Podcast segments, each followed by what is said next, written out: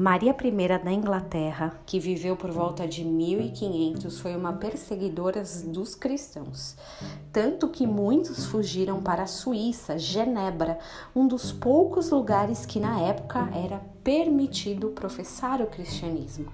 Neste movimento de troca de países, alguns dos intelectuais cristãos se uniram para escrever uma nova versão mais acessível da Bíblia.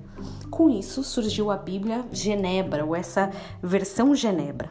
Foi a primeira impressa mecanicamente. Imagina, até então as escrituras tinham uma linguagem para poucos e até as cópias, não se tinha Bíblia no celular ou até em livros como a gente tem hoje. Até antes de ser impressa mecanicamente eram poucos exemplares.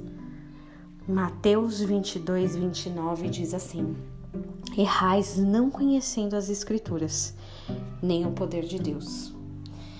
Talvez para nós o peso desse versículo seja maior do que para aqueles cristãos que viveram na época de Maria I da Inglaterra. Hoje, conhecer as escrituras é muito mais fácil. A gente tem muito mais acesso. Ela já foi traduzida em mais de 700 línguas. Talvez não seja mais uma desculpa, né? A nossa desculpa atual é não ter tempo, não entender, embora tem tantas versões mais atualizadas. Mas, mais uma vez, o peso de errar por não conhecer a escritura nos deixa quase indesculpáveis na época que vivemos. Bom, graças a Deus, pelo menos por enquanto, não temos nenhum perseguidor que nos impede de conhecer a palavra.